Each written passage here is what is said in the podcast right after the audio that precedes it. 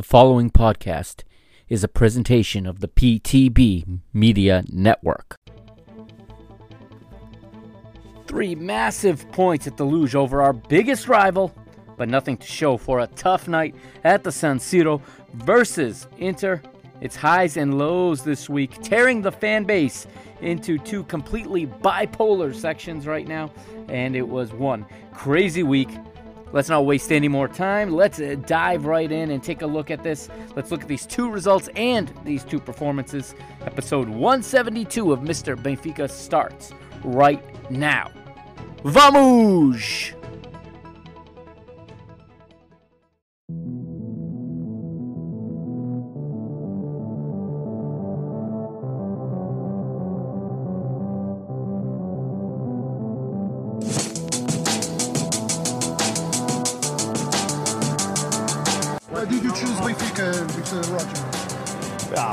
I it's a, it's a really great club, one of the best clubs in the world, and um, so I think I love football, and if you love football, you love Benfica, and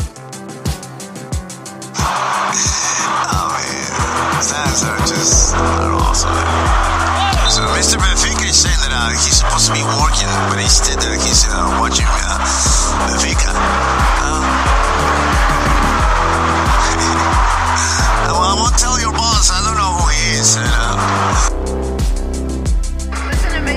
This is just what we wanted going into an international break. We wanted to bring in Tasa, and the support we had here today was top. There's no comparison to this atmosphere.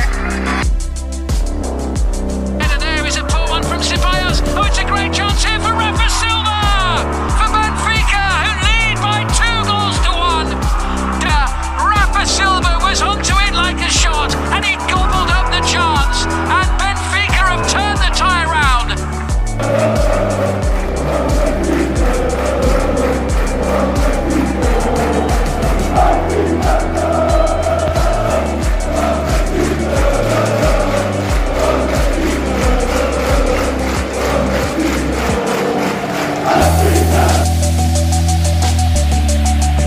What's up, Benfica Nation? Welcome to another episode of Mr. Benfica.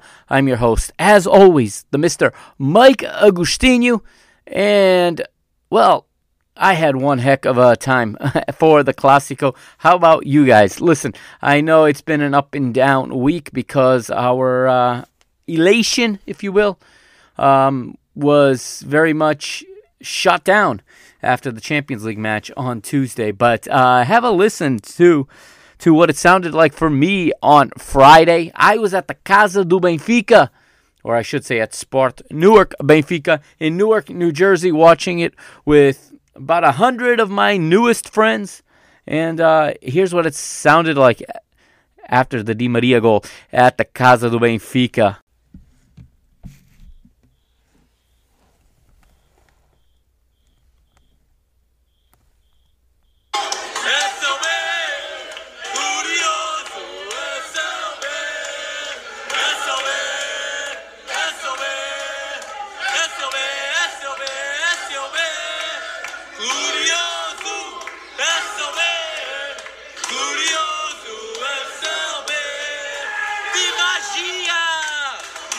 You probably can pick out my voice out of that crowd as I was holding the phone as I was recording that. So I was the loudest.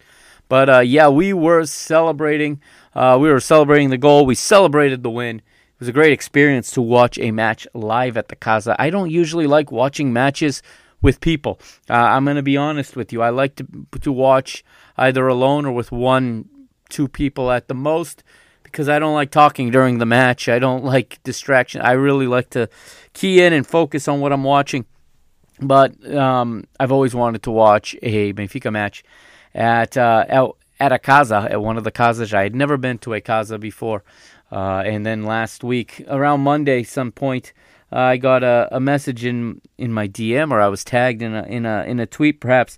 My friend Tiago from the Visão Vermelha podcast. Um, who cover Benfica in Portuguese. One of the really, really well done and well run podcasts and, and YouTube channels out there. Uh, he he mentioned me and a few others, and said he was going to be in New York uh, visiting and would like to know where he can watch Benfica.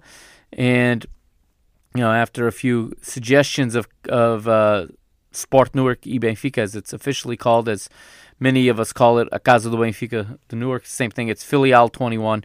Um, we, you know, he said, "Why I'd love to watch with with some people," and start got me to thinking. And when it, you know, I I, I ended up uh, making it happen. I ended up. I should have checked the weather though. I do have to say I should have looked at a weather report. But anyhow, it was all worth it. I um I managed to get down there about 10 15 minutes before kickoff. I managed to get there. It was a long drive, longer than it should be, as usual. Uh, it took about five hours plus. You can see the whole thing, by the way, as I vlogged on it. I cover, I uh, recorded a whole bunch of video and I put it together into a vlog, and it is now up on my YouTube channel, uh, which is currently unnamed. I'm not sure what I'm gonna. I'm gonna rename the the YouTube channel, but I'm not sure what I'm gonna call it yet, um, so that it encompasses all of my projects. So right now, the channel is just my name, Mike Agostinho. Uh, maybe maybe I'll keep it that way. I don't know yet. But anyhow, if you go into into YouTube and put Casa do Benfica Newark or Casa Benfica Newark, it, it, should pop up. But I've got the link in the show notes, so go into the show notes and click on the link. Watch it's a short 12 minutes or so um, vlog of uh, our experiences watching the match there. And uh, it, was, it was a great time. And like I said, Tiago was there from Visão Vermelha. Got to meet him, got to hang out with him, share a bifana, uh, share a couple Super Bocks. It was, it was a good time. And of course, Benfica getting the win makes it even better. Um, but yeah, I drove through some incredibly horrible weather. Uh, I had no idea New York City was had massive flooding going on either. Uh, I did go around it, but there was flooding everywhere in that general area. I mean, there was one point I thought my my little Honda Civic was gonna get swept off the road by the running water, but uh, persevered, made it through, got to the casa, watched the match, got home. Uh, got home late, but got home and was was at work on time the next morning at four o'clock in the morning. So uh, it was all in a good day's Benfiquismo. Uh, you know what an experience. Go ahead and watch it. Thank you to to the, the Casa. Thank you to everyone in Newark. Uh, very hospitable. It was a great atmosphere. Like I said, the bifanas were were top notch. They were killer, and um, I, I had a great great time. And thank you, Benfica, for getting the win. By the while while I'm on the thank yous, all right. Uh, it was just a a big victory. Of course, we get crashed right back to earth on Tuesday against Inter Milan. I'm going to talk about both of those games in this episode. Okay, I'm going to try to unpack them a, a, bit and try to make some sense of things. Uh, I see a lot of fans either really hot or really cold right now. Some of some fans think, you know, we're not going to win anything this season. Some fans have already predicted that. And with every errant pass made by Alexander Bah, they, they feel that their, their hypothesis is coming true, while other fans think everything is all right. I think it's somewhere in the middle. Uh, there's work to be done, and no doubt the team is far from at its best, but it also is a long way from being any kind of crisis, any kind of disaster. Yes, I wish the performances were better. But um, looking at where we are right now, I am I'm okay with it, and uh, I'll get into that. But yeah, in in the Champions League, it doesn't look as promising. Of course, zero points from two matches, but I also think to some extent we have gotten a little bit of a false sense of where we are over the last two seasons, being able to get some upsets and really knock off some giants to not just advance, but last year win the group as well. And well, we just don't have the same team right now, okay? We don't have Enzo Fernandez. We don't have Gonçalo Guedes. We don't have Grimaldo, okay? We we're missing some pieces and, and the team is evolving. The team is growing. The team is a long way from what it's going to look like as a finished product. So sometimes there needs to be patience and I know I hear it all the time that at Benfica, there's no such thing as patience, but I don't think that's the right approach either because I think we've proven in the past that you can be patient and still get results. Okay, and the performances can come as you as you get those results. And uh, I'm not overly concerned about where the team is right now. I think the best news is we've got ourselves a goalkeeper. I'll talk about that. I don't think there's any doubt anymore. We've got ourselves a goalkeeper, and uh, he was fantastic at the San Siro, and he was good against Porto as well. We've got we've got an issue at striker right now. But um, again, people need to realize that throughout Roger Schmidt's career, he has almost last season was really the only time he really relied on a striker to get the goals. Okay, the striker in his system is somebody who has other jobs and it's other tools that that he values in a striker, at least that his system needs in a striker. And I do think that we're going to see Gonçalo Guedes fall into that role, not so much to be an out and out striker to score. Everybody keeps talking about goals from their striker. We need to realize I mean, he, he's been the manager for over a year now. We're going on 15 months. We need to realize that he doesn't see the game the way we're used to. It's still, for some reason, people are having a hard time understanding. They want him to make changes to be like a Portuguese manager. He is not a Portuguese manager. Listen, I'm not on board with everything either, but I understand that one, he has access to information and data that we do not. Okay. He makes decisions based on data. He is German. He is calculated. He's not emotional. Okay. This idea that he has, you know, emotional reasons for for example keeping Di Maria in I don't I don't believe that I believe there's a plan made and he's following it and maybe maybe to a fault and maybe that that is a fair criticism on him that he does not adapt quickly and he believes so much in his system that he sticks with it we'll we'll see how this plays out over you know well we got one more match until the international break and then um, we'll see how we come back but we we do need to stop talking about this team like they're being managed by Jorge Jesus or like they're being managed by by Rui Vitoria or by any other Portuguese coach. Okay, this guy does not coach that way. And you know what? For all the noise there is on the outside, I have never felt more confident that in the locker room, this team is 100% focused and this team is not listening to the noise. I think there is a very good vibe in that locker room right now, and I think they'll come back from the this loss better. And well, the Champions League is always going to be tough to get out of the group stage, okay? Especially when you've got a very even group like we do this season. You've got one of the best four teams in Europe in Inter Milan. People don't want to accept that they they still see Benfica in that at that level. Look at the the payroll. Look at the disparity in the payroll. Look at the disparity in the player values. Okay. Benfica have played above their weight the last two seasons. Right now, they're playing at their weight. Okay, they got upset by by Salzburg. I get it, but we we it was one of those nights we caught a goalkeeper that saved everything. Didn't even play all that bad. And then, you know, we started decently again in this most recent match against Inter, but most of the teams that take on Inter this season are going to lose. I think they're going to end up, when it's all said and done, walking away with the Serie A title. I know a lot of people, Portuguese people, don't think the Serie A is, is all that much better than the, the Tugão, and I have to tell you, you are badly deceived. You are sorely deceived, okay?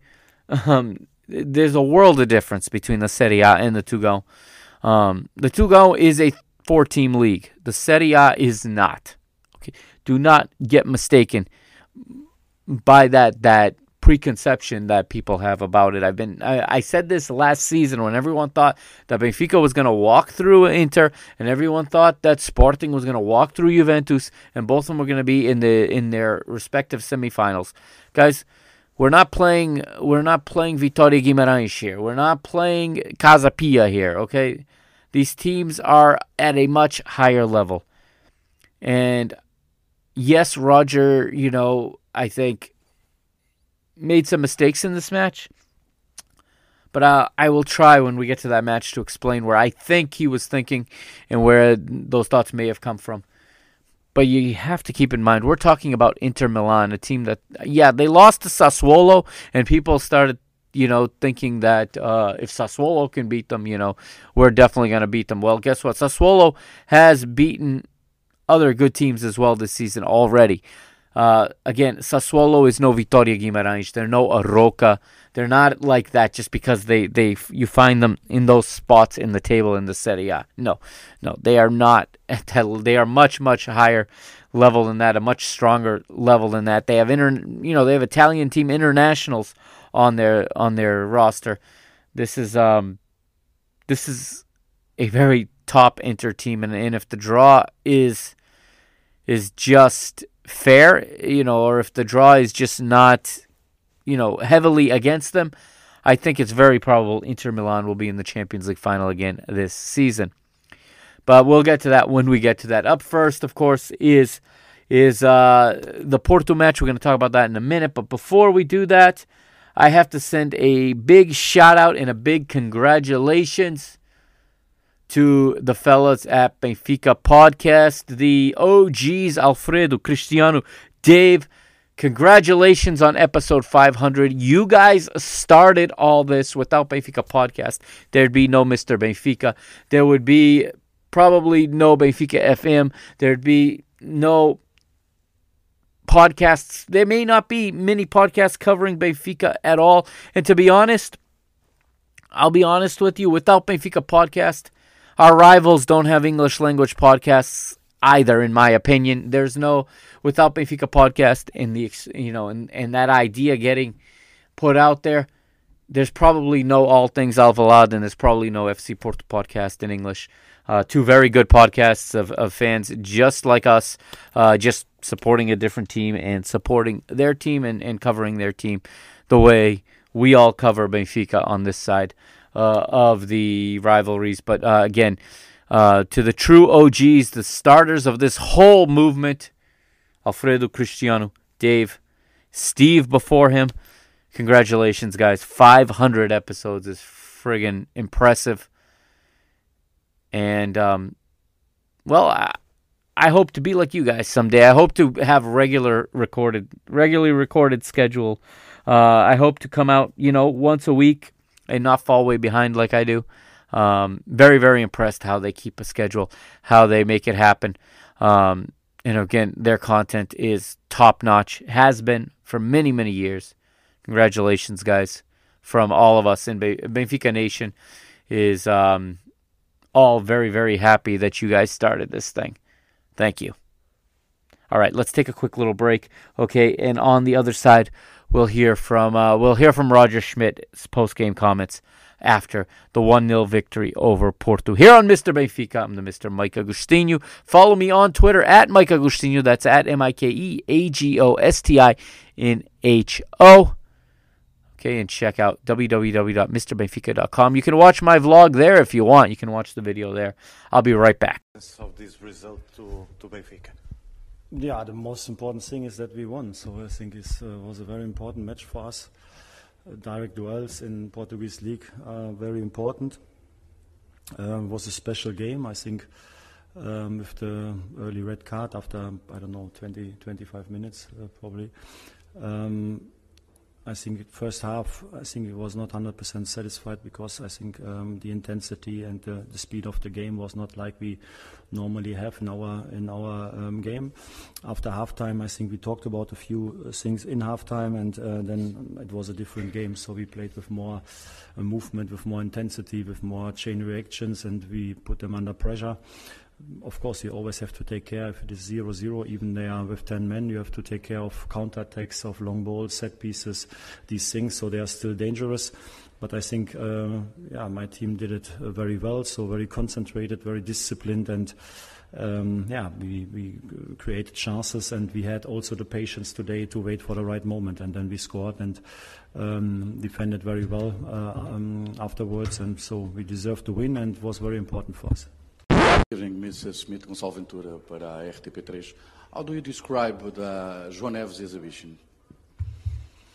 I think I don't have to describe. I think he, uh, everybody sees um, how much um, happiness he has to, to play football. Um, I think he's developing very, very fast. So um, he's now for half year part of the first team, um, but every my, almost every day he's developing. He's doing things better. He's taking a lot of responsibility. Um, he has everything what you need. So um, he's not the tallest one, but nevertheless, like you like we saw today, almost he won all the all the duels also in the air. In the air. Um, very good with the ball, intelligent, um, tactical wise and also very disciplined and, and motivated to, to work hard in the central midfield. So I think he's a very complete player, and I'm very happy that he's part of, of part of us. So there you hear from the manager, from Roger Schmidt, and well, I think uh, his his uh, analysis is quite good um, of what happened. I think he's pretty accurate there. The match was difficult. Obviously, playing against ten men is not always easy as people think it is. And in fact, I think, as crazy as this sounds, I think going down to ten almost played better into Porto's game plan than it than it did into ours. Obviously, we were going to look for space to try to play through, try to get our guys in. Of course, Roger comes out with a lineup that I had said was not going to happen. I had gone on Nino's show last week on Nino Torres' show on YouTube and said no way all three of those guys, meaning Di Maria, Neres, and Rafa, were all going to start together. And especially not in this match. And Roger goes and does precisely that. Um, I think he in these matches he I think he's realized that these are not just matches for another 3 points the way he probably originally thought of them. I think he's he's figuring that out now. And I think that he's he's almost overthinking these Porto matches a little bit because he did the same thing in the Super Cup where he tried to came out with a false a false nine and um, in that one, and it didn't quite work. But it's funny when he gets it wrong at the start, he seems to make good adjustments. When he gets it right at the start, his adjustments sometimes uh, are not quite as as uh, successful, dare I say. But I think that at the end of the day, when you play Porto, okay, it's about the three points. These matches rarely uh, are well played, you know, classics. I know Nino had a pre match show on. I didn't get to see it till after the fact because I was driving to New Jersey, but he had like Zach Lowry on and uh, he had, I forget who else on. And they were thinking of a 3 2 match, and I just, I don't ever see that in a Porto Benfica, or Benfica Porto in this case. Um, these matches are always tight. The two teams cancel each other out, uh, especially because Porto are hard to break down. No matter what their roster looks like, no matter where they are in the table, no matter what their form looks like. When Porto takes the pitch to play Benfica, they are hard to break down. They have a belief that is so hard to, to knock, that is so hard to shake. And they come in so well prepared for these matches. They'll do what it takes by any means necessary. Val tudo, as we say in Portuguese. Val tudo for them. Okay? And too many times we come in and it's just another match and it's just another three points. And I think in the large scheme of things, that's probably true. And you can win the league many times without winning the season duel with Porto. However, I do think this season is going to be different. I don't think that either Benfica or Porto are going to drop a lot of points outside of the big four outside of the matches with the Big Four. Making these matches that much more intense and making uh, the points that much more weighted. And as we know, only the champion is going to go directly to the new version of the Champions League next season in the Swiss model. It, the team that comes in second is going to have to have an early preseason. There is more on the line in this season's Liga Portugal Betclic than there has been in any Liga Portugal, maybe ever, dare I say. With changes coming down the road, this may be the last chance to out earn your rivals, okay? It there's so much riding on this title. So this match was so important, and the the nervousness showed. Okay, it's not the Benfica that we used to see that came out all intimidated. They were nervous though. They weren't intimidated. I don't think they were afraid of Porto, so to speak, but they were nervous. And they were risk adverse, especially when they went up a man. All of a sudden, you think they're going to throw some some bodies forward and try to get into o- open areas and overload Porto's, you know, weak side, but no, they kind of got even more safe. Um, the ball moved very, very slowly in the first half, and if you watch the video, you'll see my initial reaction was that this was a terrible match, and I don't think it was very good to watch. Uh, it was tense, and nerve wracking because it was Benfica and because it was Porto and because it is an abs- it is the definition of a six pointer. But from minute one to minute 96, whatever this match ended up going, at no point was this a really well played football match. It was a lot of stopping, a lot of time wasting, a lot of fouls, a lot. Uh, the referee had a very difficult job. I know he's getting absolutely massacred by by the Porto fans. I don't think he did all that bad. Uh, we'll get to his calls when, when they come up in the in the timeline of the match. But it, it was just a match filled with tension, filled with pressure, and of course we were fortunate that we caught Porto on, at a time when neither of their center backs were were available. But you know what? I think they've got two new center backs. I'm going to be honest with you. I think that what you're seeing is going to evolve into what their pairing is going to be. It's going to be down the stretch Carmo and it's going to be Fabio Cardoso, I think. I don't think you're going to see much of Pep and Marcano even when they're healthy because I think they realize they need to move on from that. But this was always going to be a match that was going to be difficult to get the goals. We're facing one of the best goalkeepers in Europe, and he played very, very well in this match. And we all know Benfica's struggles when they face a back three or a central three, a center three in the back line.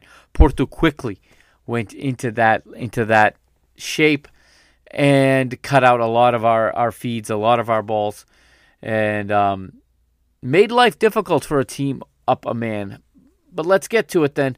Let's look at the lineups, okay? We are at the Stadio de Luz, of course, in front of a packed house of 62,247. As you know, João Pinheiro is the referee. Artur Soares Dias is in the VAR booth. I was very nervous about that, but apparently, um, you know, he uh, he did his job. I, he even called João Pinheiro to the monitor once and João Pinheiro stuck with his decision. I can live with that when that happens. When the referee goes over, looks, and still believes that he made the right call, at least he took a look at it. That's how I that's how I look at these things. Uh, that's what I ask. Okay, lineups starting with Sergio Conceição's Futebol Clube do Porto, Diogo Costa, as we said, one of the top goalkeepers um, in Europe between the sticks for Porto. He starts with the back four with João Mario, uh, Fabio Cardoso, David Carmo, and Wendell across the back. Four in midfield. Eustáquio and Varela are the, the two in the middle, the double pivot there. Romario Baró, for me, gets a surprising start on the right, and Wanderson Galeno on the left. Up front is a strike pairing of Pepe and the Persian pool diver himself, Mehdi Taremi. Uh, those are the 11 for our rivals. Roger Schmidt goes with his uh, well, uh, his well rehearsed, if you will, 4 2 3 1. This is how we play. That's how we've played virtually every match in the Roger uh, Schmidt era. Trubin is the starting goalkeeper. Uh, Alexander Bah on the right.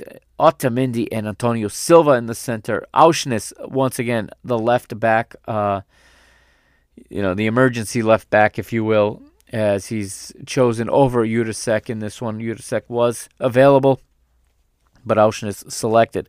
Double pivot in this in midfield for this one. And I might spend a minute here talking about this. It is Kökçü and it is Neves. And Kökçü and Neves were both very good in this match. But this match was screaming, screaming for Florentino Luis especially in that first half, especially when we went up a man. There was a huge, huge gaping hole down the center. What we needed was an was a real octopus in there, like Florentino is, but Schmidt opts for the super informed João instead. And I get it when João Neves is on this kind of form. It, it, this that's a very very difficult decision because on one hand, your most informed player may very well be the 19, the newly turned 19 year old João Neves, Johnny Snows. However, this match is screaming. Situation is screaming for a player with Florentino Luis's skill set. Roger opts to keep the double pivot as it has been. In front of them, this is where the big surprise comes. Di Maria on the right, Rafa in the number 10, and David Neres, David Neres on the left. Um, I was sh- I was surprised by this. Maybe Rogers just trying to to shock Sergio and give him something he maybe didn't prepare for. I like the effort. I hope he doesn't do it again. Um, I hope he doesn't do it. I hope this doesn't become a habit because it leaves far too many weaknesses on the pitch. Uh, it leaves gaping holes, as we saw. But uh, I like the idea of doing it here and trying to catch him off guard. And of course, Petar Musa is the striker. We move into the match now, and it, you know, Porto uh, have the better of the play early on. To be honest with you, Benfica very patient, and I think what Roger Schmidt also instills in these matches, what he's figured out is that Porto relies so much on the emotion and on the hustle and on the work rate that if Benfica are smart and they manage the match well, Porto will run out of gas. And we've now seen that twice in a row. We've seen it in three of the four matches. Of course, Roger is three for four in matches against Porto. You have to give credit where credit is due, even if you are a Roger, um, a Roger criticizer. You have to point at that record against Sergio Conceição and realize that uh, he is figuring out this tie, in that he is. Uh, he is noticing some things, and I think one of those things that he notices is is the way Porto does run out of gas in these matches. Uh, Di Maria and Neres combine early in the second minute, and Di Maria has a left-footed shot from outside the box, but it goes over. Like I said, then we see uh, we see Porto gaining control. We see Porto getting some opportunities. Benfica being patient, sitting back. I think hoping to get to draw Porto out of their end so that Benfica can get one of their patented counterattacks because we're so much more dangerous, especially with that attacking three behind the striker. They're. They're going to want to get into the open spaces, get into the channels, and create some havoc. Uh, Galeno gets an opportunity in the 16th minute. Uh, he has a right footed shot from outside the box, but it is just high, set up by Taremi. Uh, in the 17th minute now, 17th minute, key moment in the match. Okay, it is Kökçü coming down, playing the ball into space, finding David Neres. He's on the run. Uh, Fabio Cardoso gets to the ball at just about the same time as Neres. Okay, and this is where the controversy blows up. Fabio's left foot. Okay, I'm going to talk about this quickly. I don't want to spend too much time on it. It's all been hashed out. Okay, but he gets his left foot on the ball. Yes, he gets all ball. That part is true. Plays the ball right into Neres, however, and that ball then travels directly in the direction of the goal. Okay, it comes off Neres' foot directly in the direction of the goal. Neres is on his way. What Fabio Cardoso realizes in that moment, and you can't tell me this wasn't on purpose because he he you can watch all the angles. He knows that Neres is through. He knows the ball has taken an unlucky bounce for him and he drives his right leg straight up into the air, and he takes down David Neres, who is trying to who is trying to get in. He would have walked in on a breakaway. Textbook definition of a clear and obvious goal scoring opportunity. There is no one in the zip code. And you're hearing the pundits and you're hearing the journalists and you're hearing the quote unquote neutrals as well as the Porto fans saying that this is not a clear and obvious goal scoring opportunity. They some say there isn't even a foul. Some people incorrectly believe that because the first challenge gets the ball that the player can then follow through with the other leg and do anything he wants. That is not the rules of football. Those are misconceptions. Those are not accurate. And um, this play, okay, it's very important that you understand something here.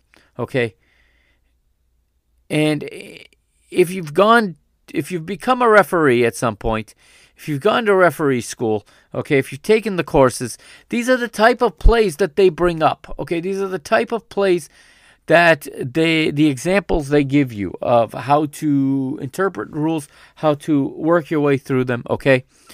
and how it's not always as simple as it seems. Yes, the first challenge is all ball and is clean. There are there is another challenge that happens and once that ball is through, that second leg, that is a second challenge. There are only two possible outcomes of this play. Okay? And I heard and, and Nino said this on GolTV and he said he thought it was a yellow. That is not possible. The only two possible outcomes here are it's a foul. And if it's a foul, it can only be a red card. It can't be anything else. This is clear and obvious goal scoring opportunity.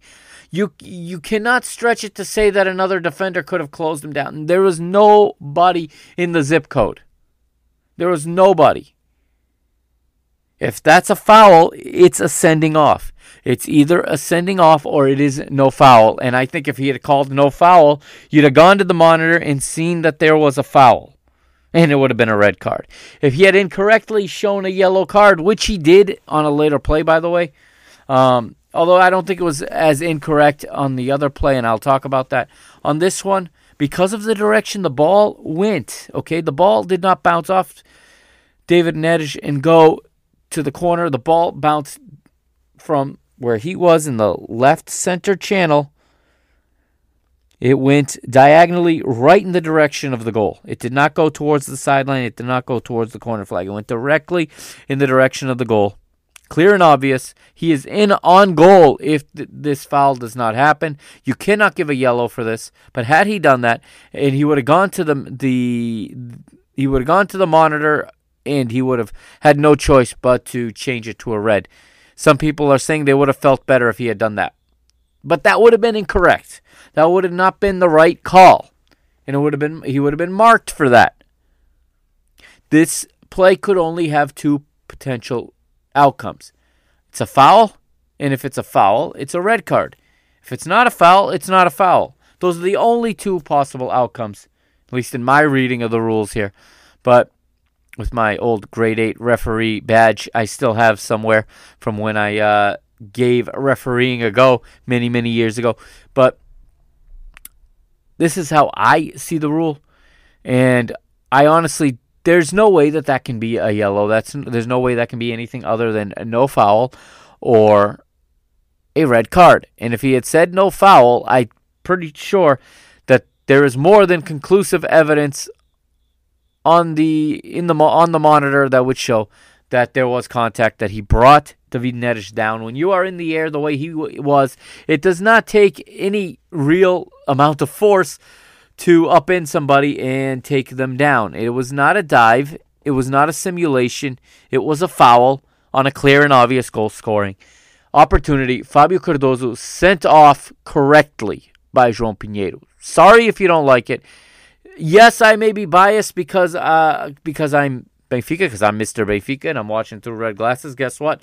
Porto fans are just as biased in their way, in their in their uh, viewpoint, and rightfully so. And neutrals are just as biased. Stop thinking that neutrals are not biased because neutrals want a good match. They don't want a sending off. They want 11 on 11 and they want an exciting match and this this completely dampens their hopes for the match as a neutral. And that's why the majority of the neutrals think that this shouldn't be a red card, not because they're under they're interpreting the rule and not because they're making a honest assessment, but because they are emotionally invested in this being a good match and emotionally invested in this not you know this ruins the match for them and they want it to not be a sending off. Two completely different things. Fabio Cardoso correctly sent off and I've said before I don't believe in karma but I believe in bem fate and what he did 2 years ago insulting our club the club that that made him by the way he came through our academy you know spitting on the plate that once fed him um, very happy to see him sent off. And uh, just in case you're wondering, the Casa went absolutely nuts, especially when we realized it was him. So, Romario Baró is sacrificed for center back Zé Pedro. This is an interesting uh, guy here. Zé Pedro is a 26 year old center back on the B team. I mean, Benfica would. It, it, we don't keep guys past like 21 on our B team. 21, 22, and we move them on. This guy's 26 years old and still on their B team. Anyway, he gets his opportunity to play in a Classico here. And, um, well, he's an absolute brute. And he also should have been sent to the showers before the end of the match. We'll get to that later.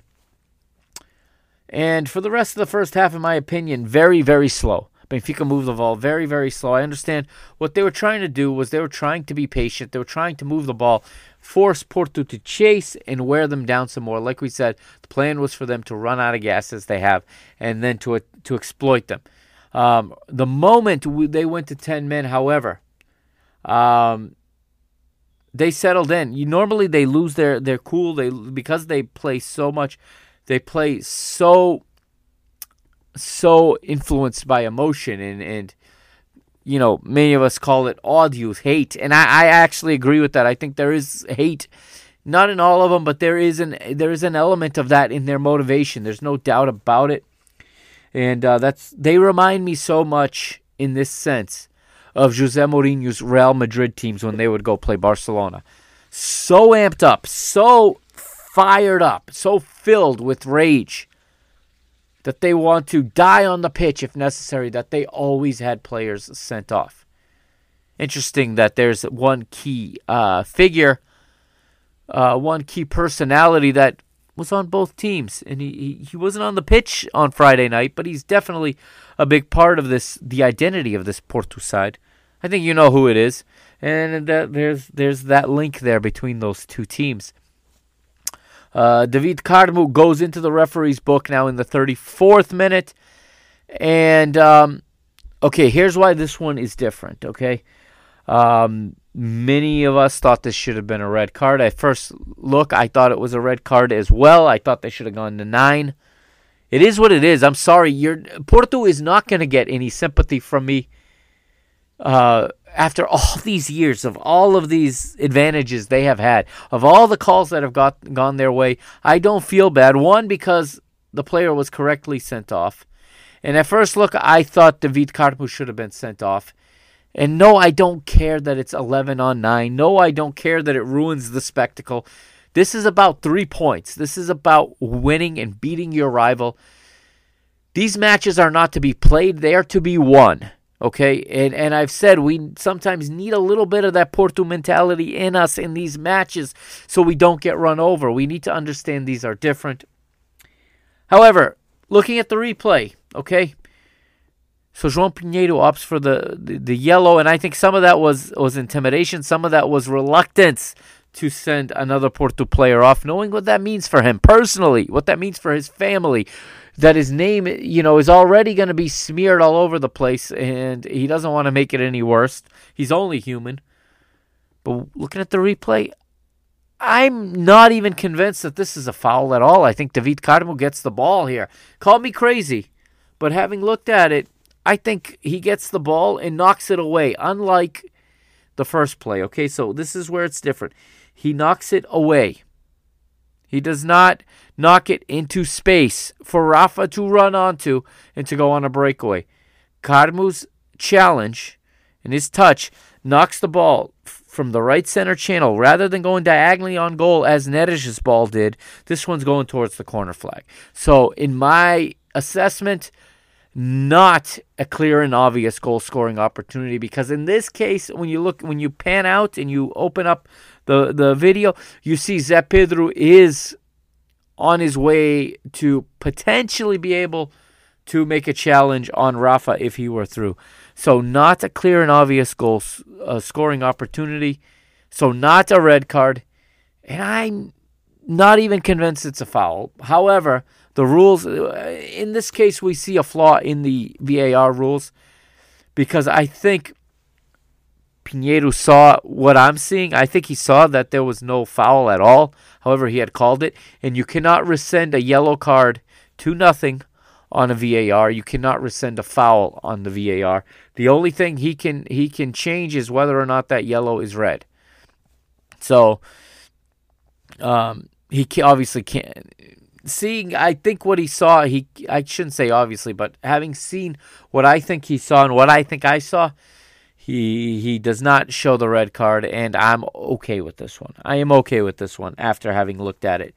Uh, there's the other play in the first half that's also scandalous. See, what also happened here is with all of these wingers on the pitch, with all of these wide attacking players, we ended up in what was a 4 2 4 formation, kind of. Okay.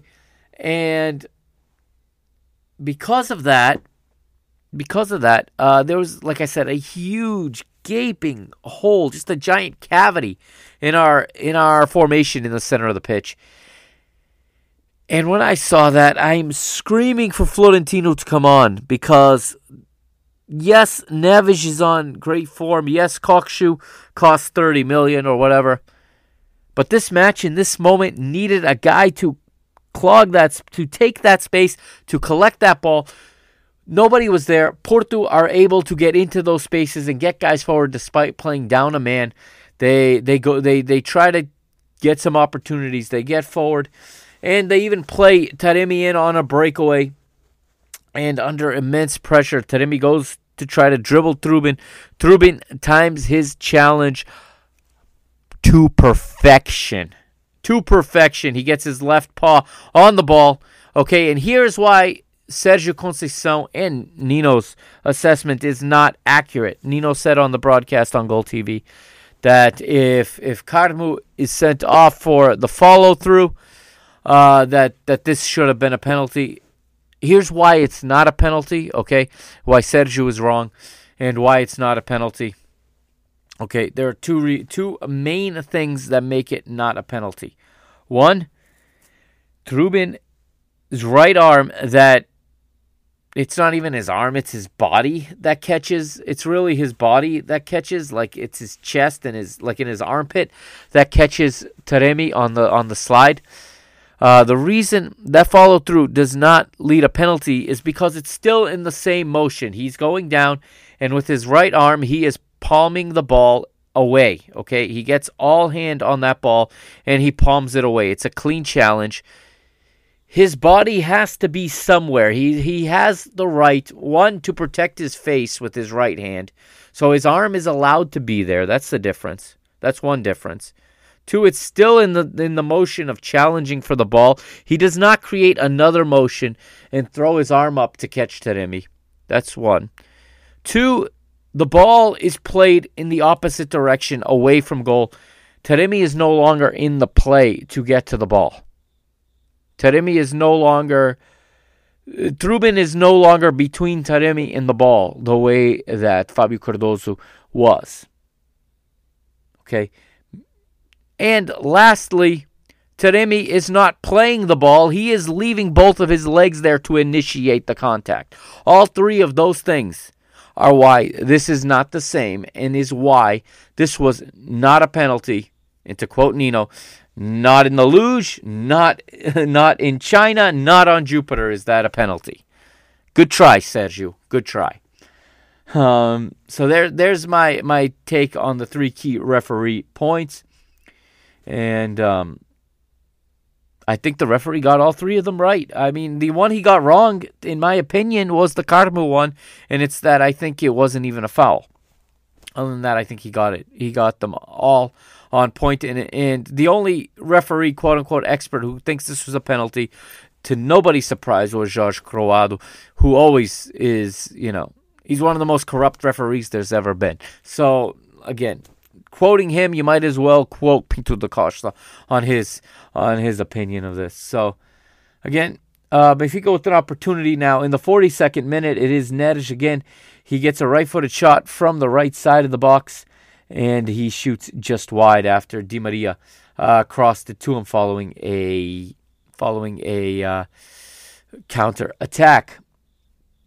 Um, 45th plus one, another opportunity. This time it is Aursnes with a right footed shot, but it's blocked. Again, that central defensive three from Porto, we, we get just an enormous amount of shots blocked when we face a back five.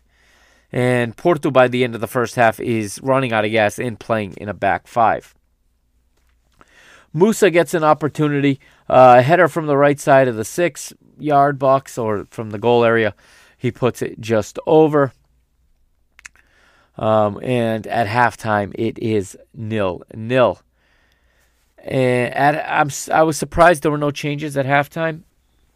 Again, the change I would have made, this is going to surprise nobody, is that I would have brought on Florentino. But here is the change I would have made. Okay, when you're it, it, when the teams when the opponent sits in as deep as Porto is going to be sitting in this second half. Okay, and you knew that was coming. Rafa as a 10 no longer makes sense. Okay, Rafa needs space to play his game. Rafa needs to get in behind or he needs to get in the gaps. There's no more gaps. Porto are lining up all 10 of their players within a small 10 meter area a lot of the time. And there is absolutely no room for Rafa there. The change I would have made was I would have I would have subbed off Rafa here and I would have subbed on Florentino Luis and I would have put Kökçü in Rafa's spot in the number 10 behind the striker with the two wingers to his side. That that that is where he played at Feyenoord. Okay, that's where he played at Feyenoord, and I don't know why Roger didn't do it. To be honest with you, I don't know why he insisted on Rafa here in the second half. Rafa was completely, um, completely just apagado, shut off. He was just completely taken out of this match. Okay, there was no room for him to play. That's the change I would have made. Roger didn't do it. But Benfica do come out better in the second half. The ball is moving much quicker, much crisper on the passes, and they are making Porto chase now. And um, if you can start getting opportunities, we see good, good uh, connection play, good combination play. Excuse me, especially down the left between Neres and and um, Aursnes. Now Aursnes is not a traditional left back, obviously. And Neres likes to play more, likes to start his run wider. So they kind of have reverse roles in where uh, a lot of times Aursnes comes to the inside channel, but they start to switch off. And Porto are having a hard time staying with them. I really liked what I saw from these two in the second half. They were really starting to combine. Benfica starting to get real chances. And João Neves is everywhere in this match as well, and, and as is David Neres, who is just starting to, uh, on the dribble, open space break lines and create opportunities. In the 57th minute, we get an opportunity off a corner. Uh, it is Nicholas Otamendi with a right-footed shot from the right side of the six-yard box. It's close, but it misses just to the near post. He was set up by João Neres on a cross following a short corner.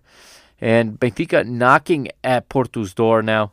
Um, João Neves does go in the book at the 59th minute, uh, but he continues to push. Neres has a shot blocked in the 62nd in the center of the in the center of the box. Again, it just seems to be the story when we face these teams, and part of that is because nobody shoots from distance. Nobody shoots from outside to pull this back line out a little bit, and of course, it's hard to beat Diogo Costa from distance. Uh, Benfica continue to push on in the 65th minute. Angel Di Maria has an opportunity, right-footed shot from the right side of the box, but again blocked. He's set up by Bah on that one. That time the two players on the right combined. Uh, we get a substitution in the 67th, and I was hoping this was going to be the real arrival of Arthur Cabral to Benfica. But another disappointing performance from the flo- former Fiorentina man. Um, he comes into this one. Uh, Musa is replaced. But within a minute of getting on the pitch, if you if you're keeping track of of plus minus the way they do in ice hockey, Arthur Cabral gets a plus to his name. Not that he had anything to do with it, but in the 68th minute, well, have a listen. I was praying, wishing, demanding for this uh, front court attack from Benfica, but uh, they're not connecting tonight, huh? Doesn't mean that they will not connect ever. Neres with the cross. Angelito!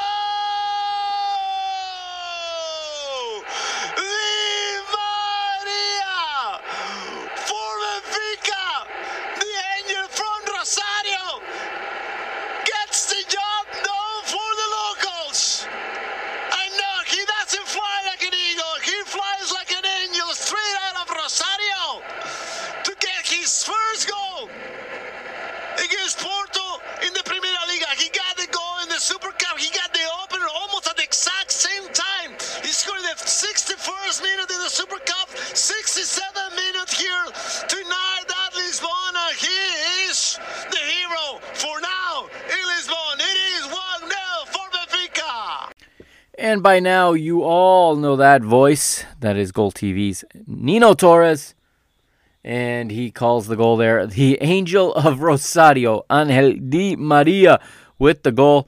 Uh, it was kind of a, a strange play. It was, it was a good, again, it was, it was Aursnes and Neres combining down the left. And uh, Neres puts in a good cross. It finds its way to Di Maria. He hits it. It takes a deflection off a off a Porto player, pops up and over Diogo Costa into the goal, setting the Luz ablaze. I mean, the place erupted, setting the Casa do Benfica ablaze. I mean, it erupted, went crazy. You heard uh, my my soundbite from that at the top of the episode.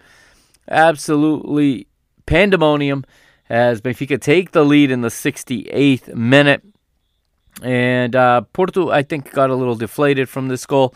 Uh, I think at this point they were looking to to uh, salvage the draw or keep it nil nil as long as they could and try to you know sneak one late like they've done in the past.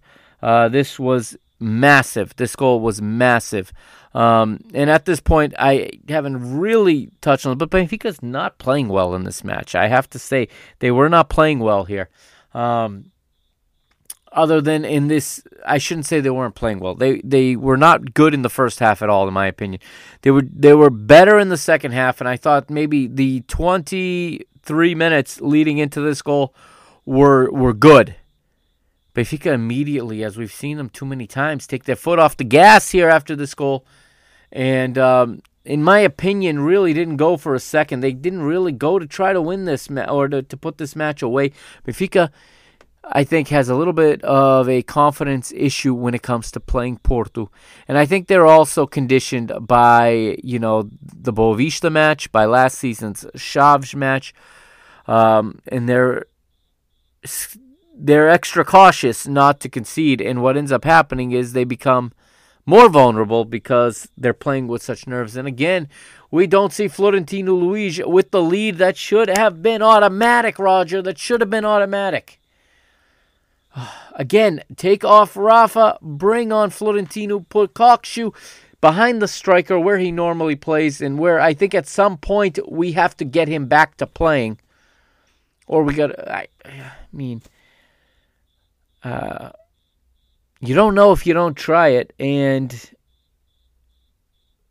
well, I guess we're gonna have to wait till Rafa's either not on form or picks up a knock and misses a match before we give that a try. I guess, or a João Mario really would have made sense to come into the match here to to settle the game down, to hold the ball, make few mistakes because that's what we need. Because one thing Benfica did poorly in this match, they missed so many easy short distance passes uh, compared to normal. Porto, however, are gassed and they're trying to go forward. And we're going to fast forward to the 80th, where Sergio finally rolls the dice and goes for the draw here. He brings on his little boy, he brings on his, his little guy, Chico Conceição. Uh, comes into the match, who came running home to daddy from Ajax because, well, I guess um, where theatrics are not appreciated and you got to earn your way, footballing Chico Conceição fell short in Ajax. Uh, he replaces Pepe, while uh, Gonçalo Borges replaces Wendell. Two wide players coming in, looking to make the difference. Um, I don't know how long did it take. In the 82nd minute, this is where we should have seen a second sending off as Zé Pedro completely takes out João Neves, steps on his ankle, could have done serious, serious damage. Artur Soares Dias on this one does not send João Pinheiro to the VAR monitor. Now, I talked about the Cardamom one. I think I failed to mention when we were talking about why that was a yellow and not a red. I did mention it, but uh, João Pinheiro went to the monitor that time, looked at it, and opted not to, obviously, not to give the red. And I and I gave my reasons why I think he made that decision here. This should have gone to the monitor. This should have gone to VAR, um, especially with the standard that has been set in this league if we never saw these this exact challenge uh, produce a sending off, like for example in the Premier League, you never see that there. That'd be one thing. In the Tugo, we see it all the time. Yet uh, this one's not reviewed, and Zé Pedro gets to stay on. Uh, this is a bad moment from João Pinheiro and a bad moment from Artur Soares Dias in the VAR booth.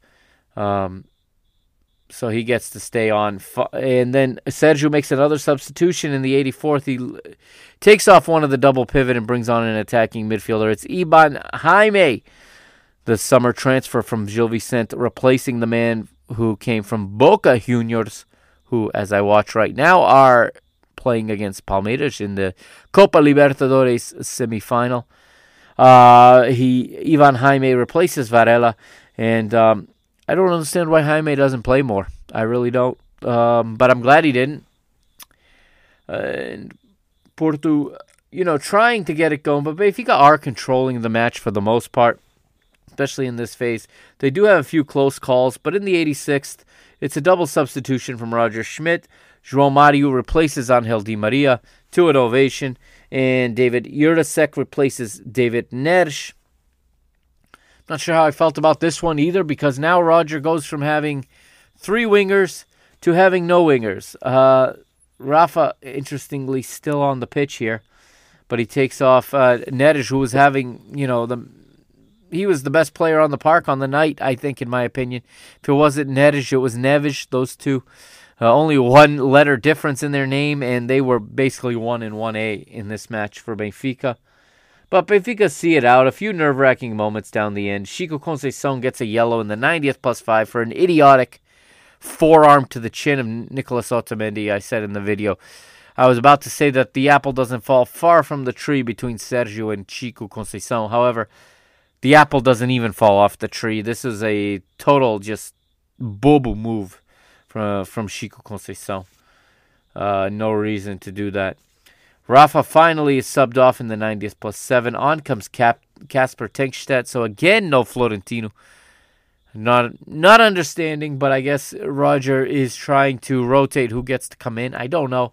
Um, it is what it is, Mister. To quote Nelson Veríssimo, there it is what it is. Benfica win. There's little you can complain about. Am I happy with the performance? No. I thought it should have been a lot better, but I'm ecstatic with the three points, and really that's all that matters at this stage um, in this match. Now we got the match coming up with the this weekend, and then an international break, and then we got to start playing better when we come back from the international break. It's the way I look at it. I think that that the break may give them the chance to rejuvenate. I know a whole bunch of them are going to go play for the national teams. Why do we have so many damn international breaks? It just keeps breaking up the season. I don't like it. And then we come back and we have a Taça match in the Azores against Lusitania. I announced that on uh, on Liga 3 English last week when I when I read off the draw for the third round of the Portuguese Cup.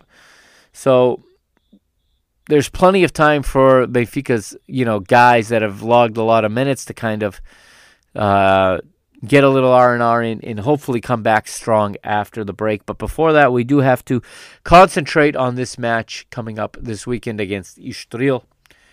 Uh, this one finishes 1-0, as you know, Benfica with the win. I'm not going to go through player ratings. I, I've already, you know, discussed that. Um, in the interest of time, because this episode's already going a little long, and we still got to talk about the Inter match.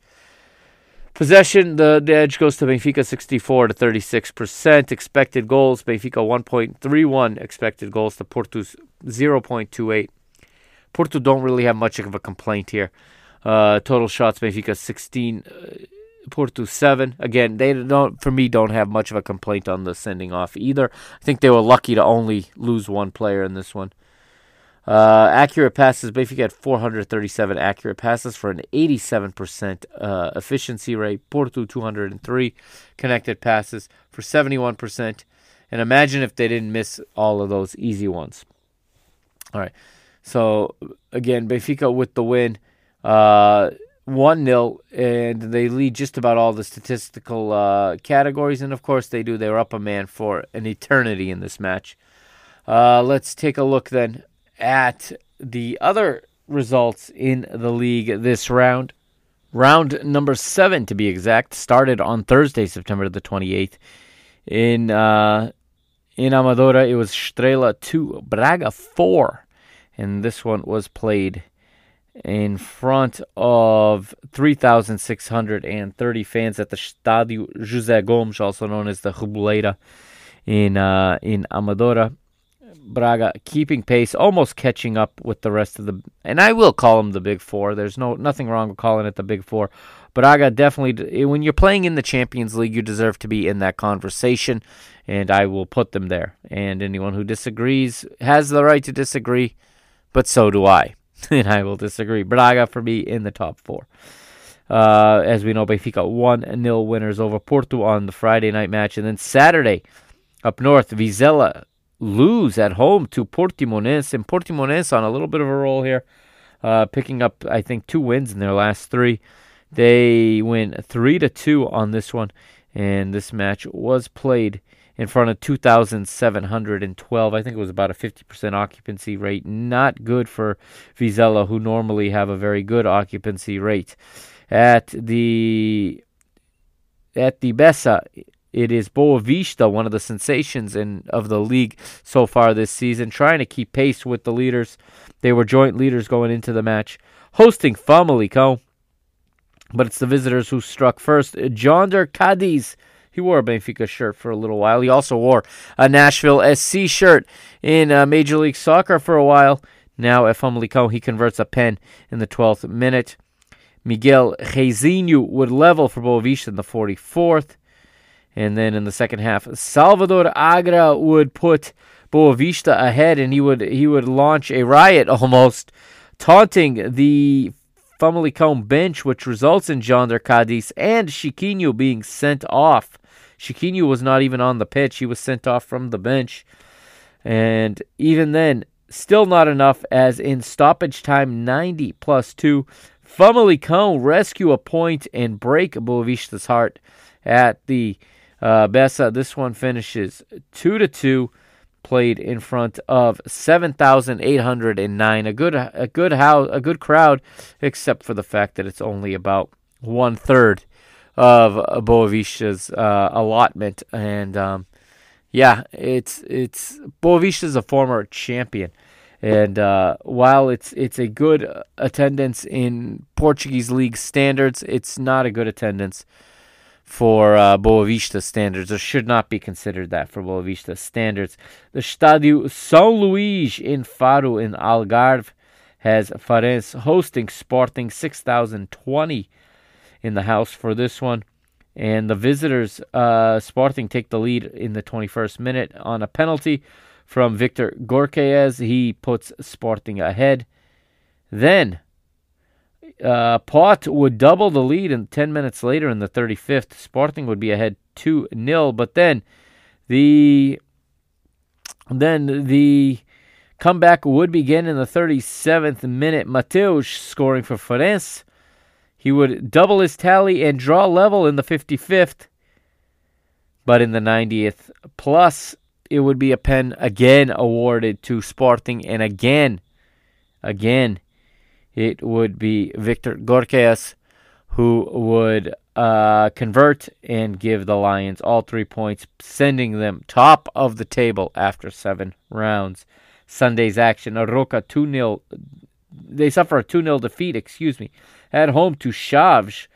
And Chaves get a little bit of a of a of a boost here, uh, playing under their new manager. Um, if I'm not mistaken. Yes, it is uh, Luis Morgado.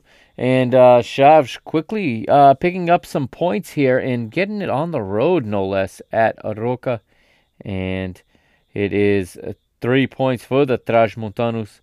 Uh, after a poor start, they're starting to show some life. This one played on, in front of a disappointing 1,765. The attendances at Arouca are consistently disappointing.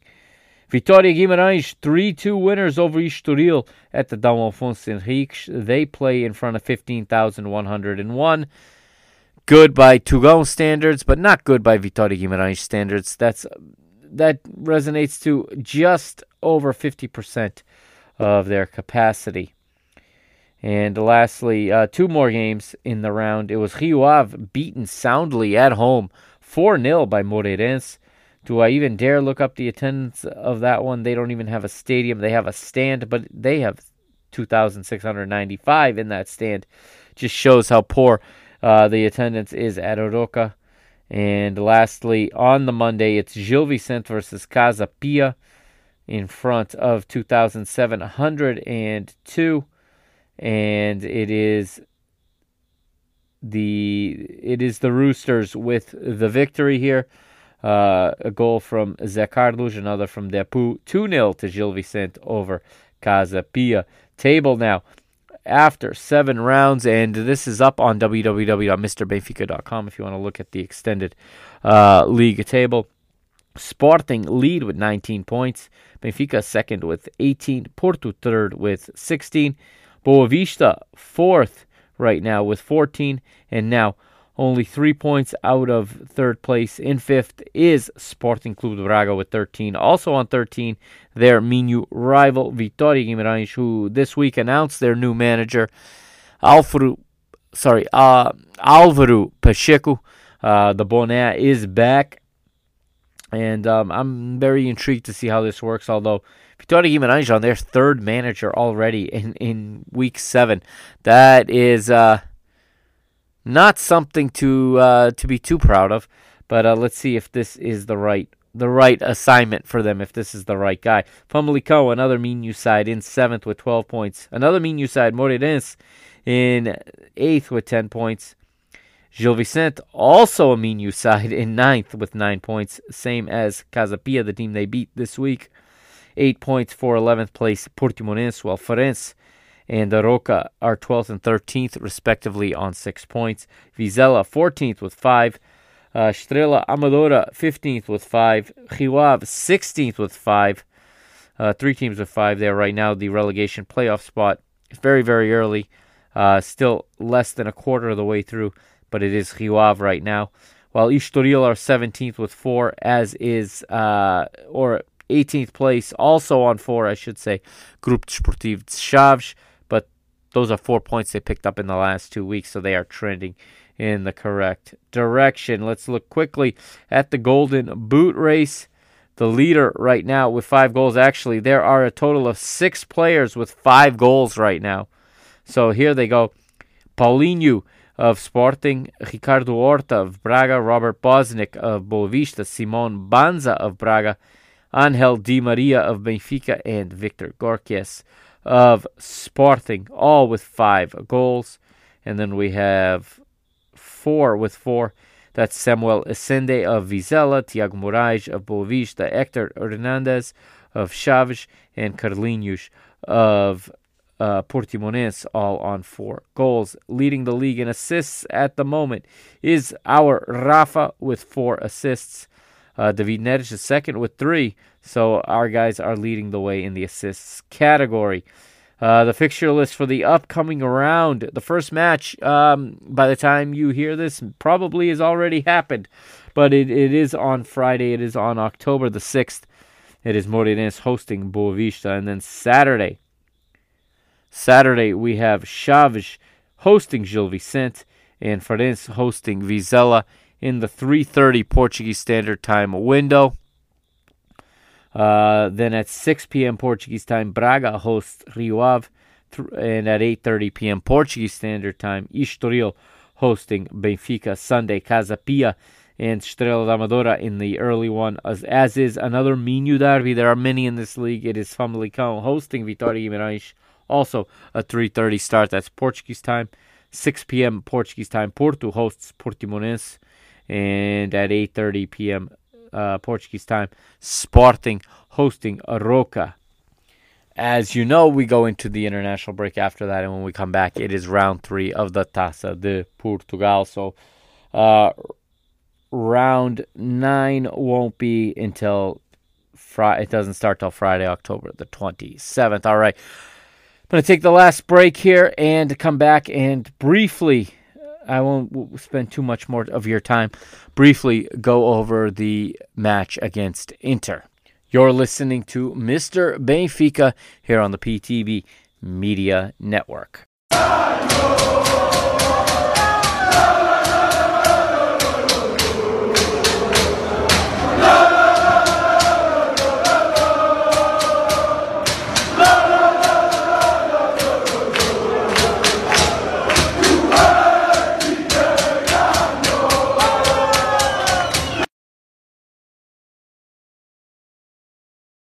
Final segment here on episode 172, and it's at the San Siro we go. Benfica taking on Inter Milan, last year's finalists, and to be honest, last the better team in last year's final, uh, despite having lost to Manchester City last year.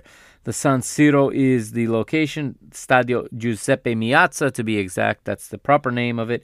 We all call it the San Siro because that's the section of, or it should say the, it's the, yeah, it's the section of Milan where it is located just outside the, the you know, city center. Uh, Danny Makkelie is the referee from the Netherlands. And he was not very good in this match, I have to say. But again, uh, let's look at the lineups. Let's just get right into it. I don't want to take too much more of your time up here as uh, we're right on the verge of another weekend of football. Uh, Inter playing in the 3 5 2, I said in the last segment. Um, I say it pretty much every time we see this. Benfica has a hard time against this formation. Yann Sommer is the goalkeeper, uh, having come over from Bayern Munich uh, in the offseason. I think he was on loan last year at Bayern. But uh, here he is at Inter now, replacing Onana, who was there last year. Benjamin Pavard, uh, Francesco Acerbi, and Alessandro Bastoni are the three center backs. Uh, the wing backs are on the left, it is Federico Di Marco, and on the right, of course, it is Denzel Dumfries.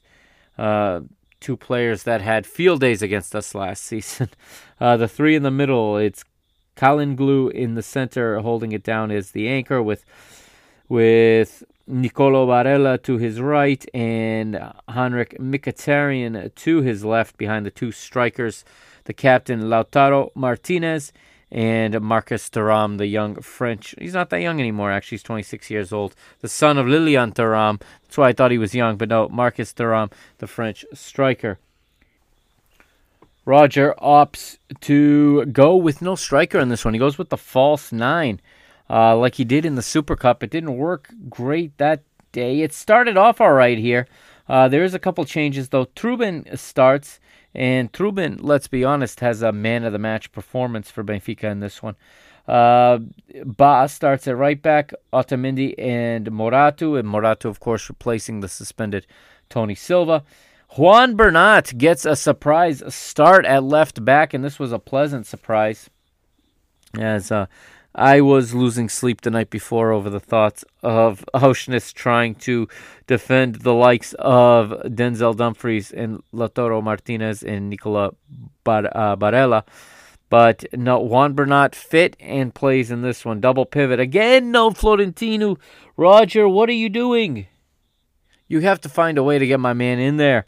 Everyone else plays better when Florentino is on the pitch. Everyone criticizes Florentino's this and that, his forward pass, his but they lack or they omit the fact that everyone else is able to do their job better because they're not worried about that tedious little thing called getting back and defending when Florentino is there. Roger goes with Kökçü and Neves again. And Kökçü had a, a difficult match in this one. Uh, Rafa again not playing well, and and these are not the matches um, in that position for Rafa to really succeed. Rafa playing in the ten, Aursnes to his left, Di Maria to his right, and Neres playing as the false nine. At least on paper, not so sure it played out that way in real life. And the first, and I'm just going to generalize because uh, well the show's running long and it is late at night here. But uh, the first half, the first good portion of the match, I think Benfica were going tack, tick for tack with Inter. Inter were patient in this one, so Inter allowed Benfica to uh, to have the ball a little bit. I think Inter were looking for their deadly counterattack, and when I say deadly, I mean deadly. They have one heck of a counterattack. Again, Dumfries absolutely sliced us down the, that right flank last season. But uh, Benfica had chances of their own. They they were not bad in this early stage of the match. But as the match went on, of course, Inter were able to take over control. And too many fans, I, I don't want to just harp on fans not knowing what they're talking about, but too many fans fail to understand how good this Inter team is. And uh, the Champions League is this, and you make mistakes, you pay dearly. And Juan Bernat made a mistake here as he it's his first game back. It's harsh, but he gives the ball away, leads to a counter, and uh, Thuram scores. But again, there's a clear and obvious foul again uh, from Lautaro Martinez commits a clear and obvious foul on Nicolas Otamendi. The Dutch referees having none of it, and um, we just don't get those calls in Europe. As Benfica fall behind 1 0, but it was a night where there were save after save after save from uh, from uh, Anatoly Trubin. This could have easily been 4 or 5 0, but I guess I'm very optimistic knowing we have a keeper now, and hopefully we don't have to hear it anymore about the keeper position. How everybody's favorite quote that somebody is not or no é jogador pro Benfica. This guy is not a goalie for Benfica, and that's just based solely on their eyes. And I say it all the time: stop trusting your eyes. There's more data to go on. There's more things to look at. Okay, there's there's actual productivity that the eyes don't always see. And in terms of goalkeeping, uh, his ability with his feet that everybody wanted him here for is proving to be very good in, in helping Benfica get out of out of the press. And I, I'm telling you, I don't know how they would have gotten out of their own end if Bernat was not playing because it allow him being there allows Benfica to play out out of the press, you know, to to beat the press and to play down the left side. And then he was combining, considering it was his first game, he was he was working well with Aursnes. Um, this game was nowhere near as bad as I think people are making it out to be. Okay, Benfica made mistakes and they paid dearly, but they did not play nearly as bad as everyone's saying. Now the problem is people's expectations have have gone through the roof because we've had two back-to-back good champions great really champions league runs and we've pulled off great results in the last two group stages so far in this group stage we found it more difficult but this match was always going to be very very difficult also benfica with no uh no fan no away section uh, the club was not allowed to sell tickets to this match because, well, some idiot threw a flare into a crowd of Inter fans last season. And uh, that is just idiotic, and I'm not going to defend it. That is stupid. Uh, if you're going to go to matches, do not go and create more problems for the club. That really, that is not how you support a club. I don't care how passionate you think you are. That's just idiocracy again.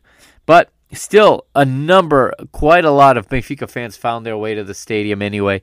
Uh, you know, Tony Gutierrez was there, the podcaster. Uh, he he comes on El Mítico Benfica all the time now with Ricardo Catalunya. They cover Benfica in Spanish. He was there. Rita Freitas was there. She's always at the game, right? Uh, there was a lot and a lot and a lot of Benfica fans at this match that found their way to Milan for this one. Found their way to the the San Siro. Um, and I think Benfica for portions of, for for portions of this match were were were good. I mean, they showed they they can play with this team, but this is again a very very good team, and I can't stop saying that.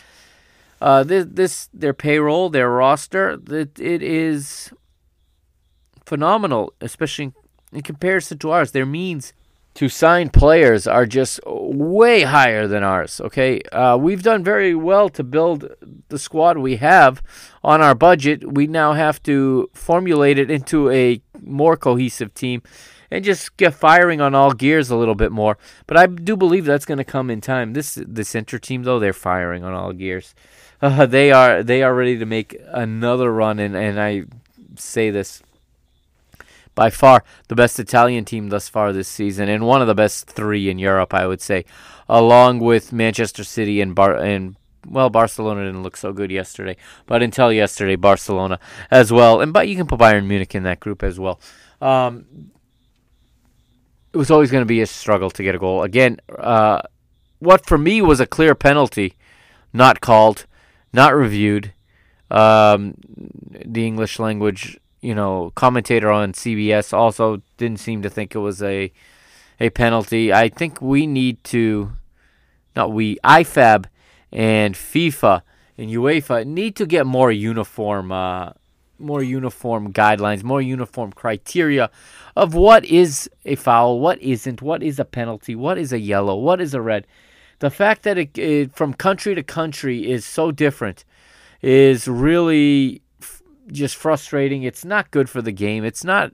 It doesn't basically the way the rules are written and the way this is being refereed it is it is kind of the dry run for the super league if you want to you want my honest opinion it's like they are protecting the big teams they are protecting the the big brands the ones that bring lots of money and uh, they don't want to this is all these changes are being done in the interest of the biggest clubs the wealthiest clubs who are afraid of being eliminated in a group stage. And now it's going to be harder and harder to get these clubs out.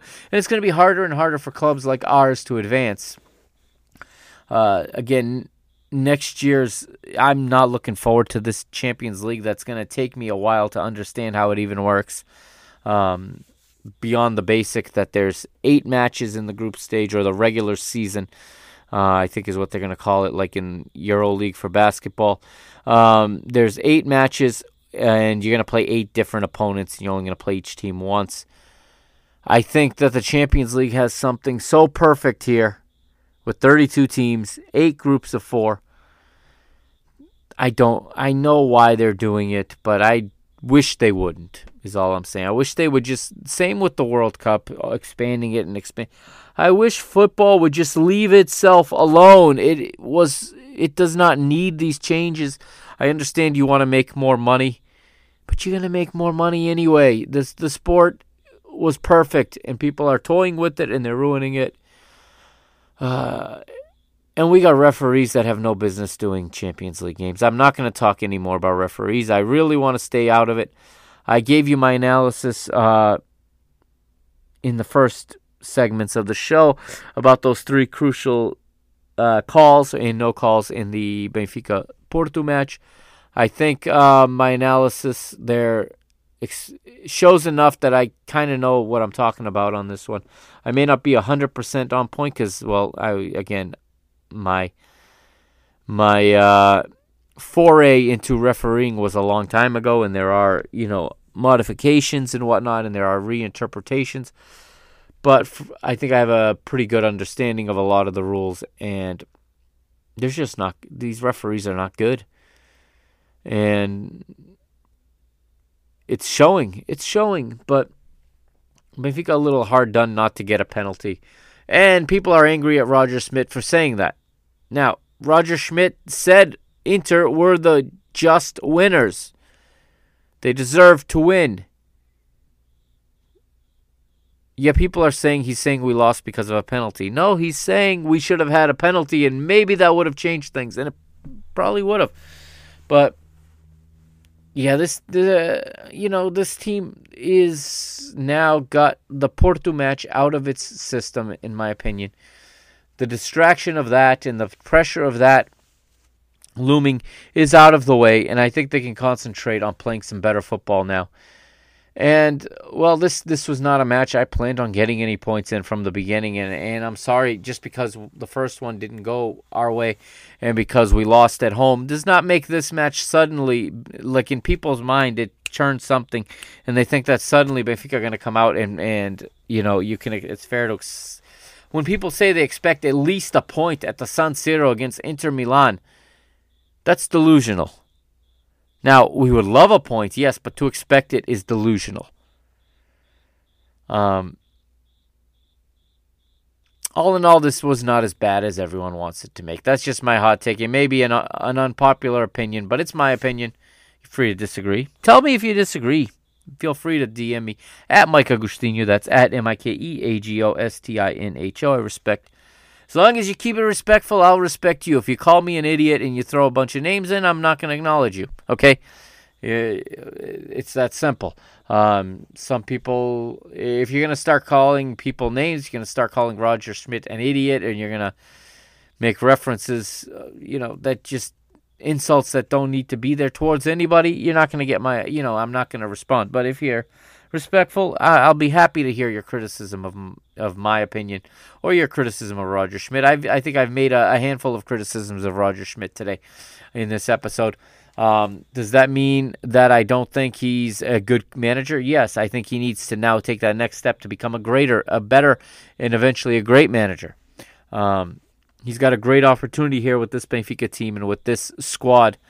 It's not every day you get this deep of a team at Benfica, and he needs to use it better. I agree. He needs to adjust a little bit more.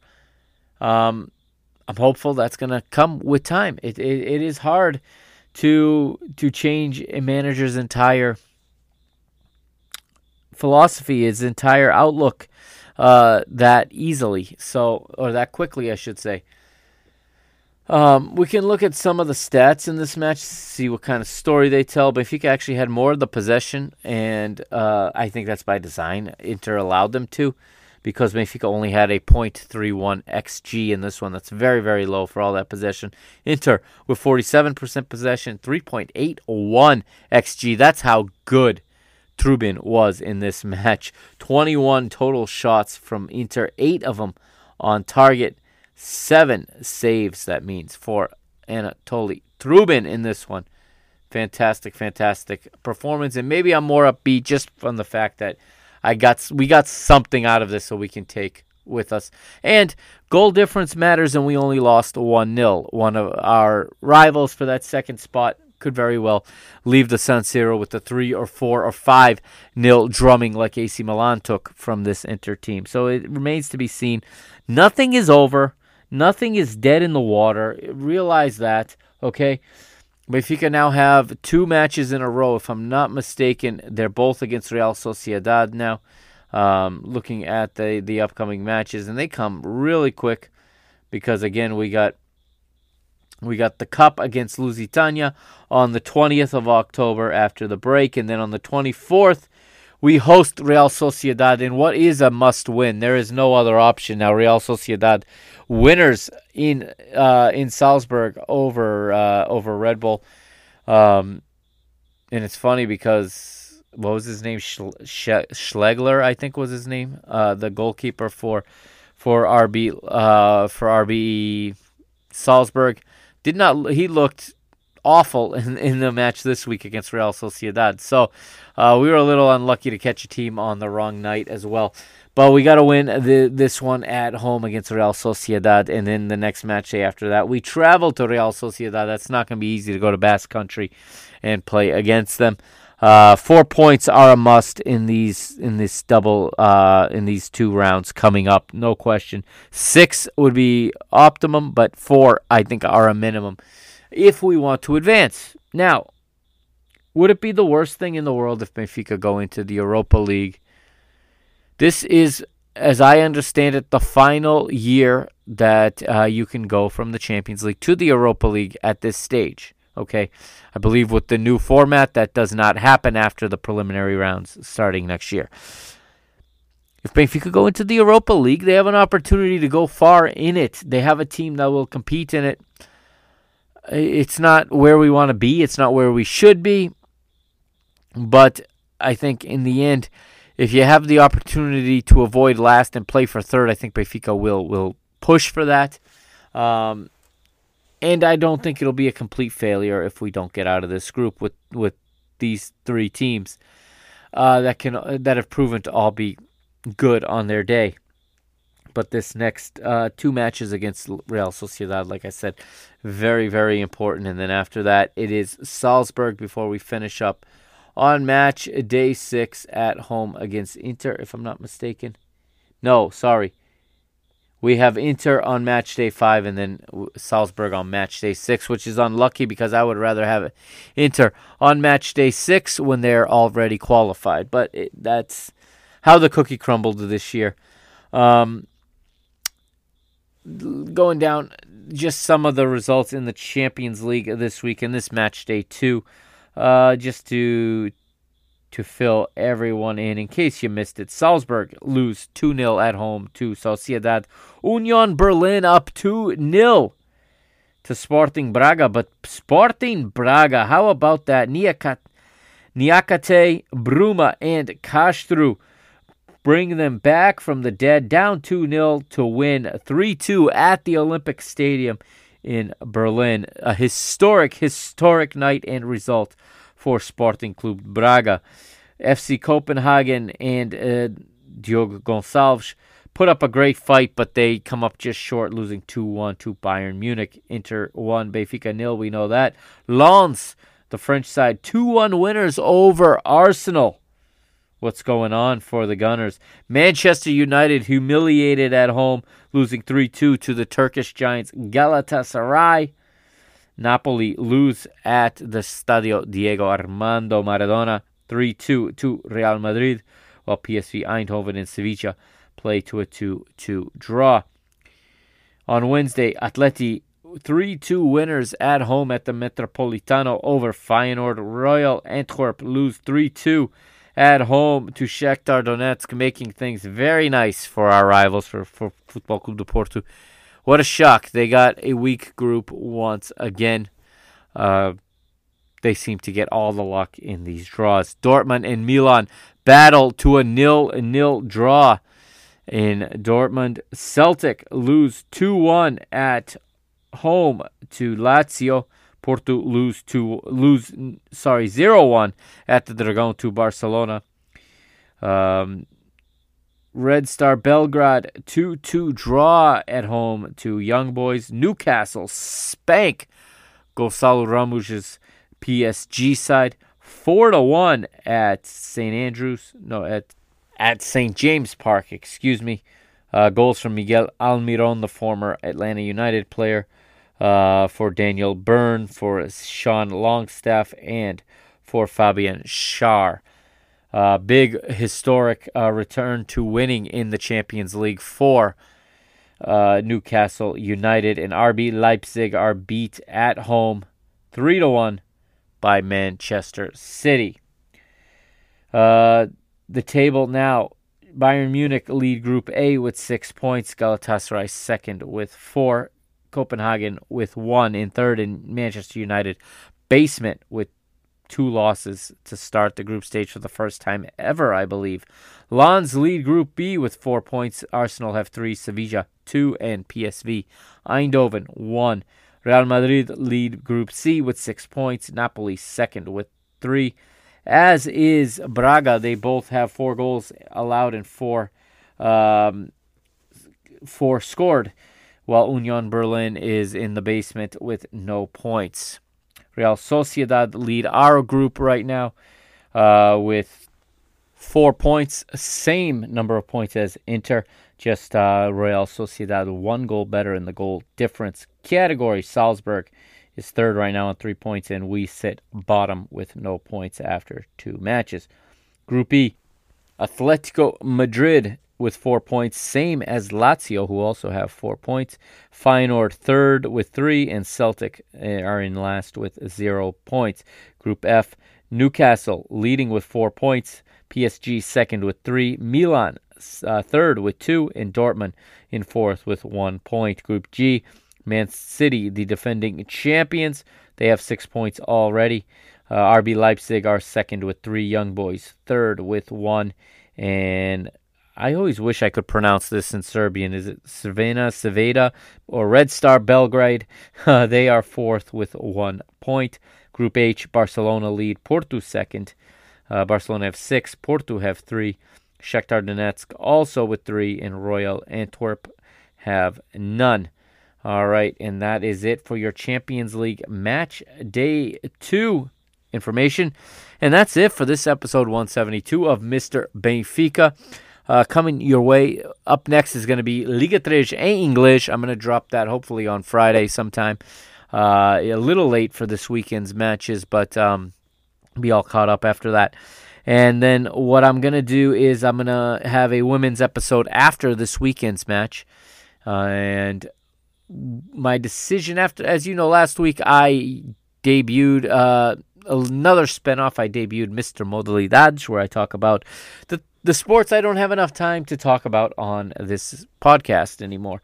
Uh, so I thought I would do that. What I think I'm going to do, I had said it'd be either weekly, bi weekly, or something. I think Uh, the best way to do it for now is on weeks where there's no football match midweek. That's when I will do a midweek dodge update. So I think that's how that's going to go.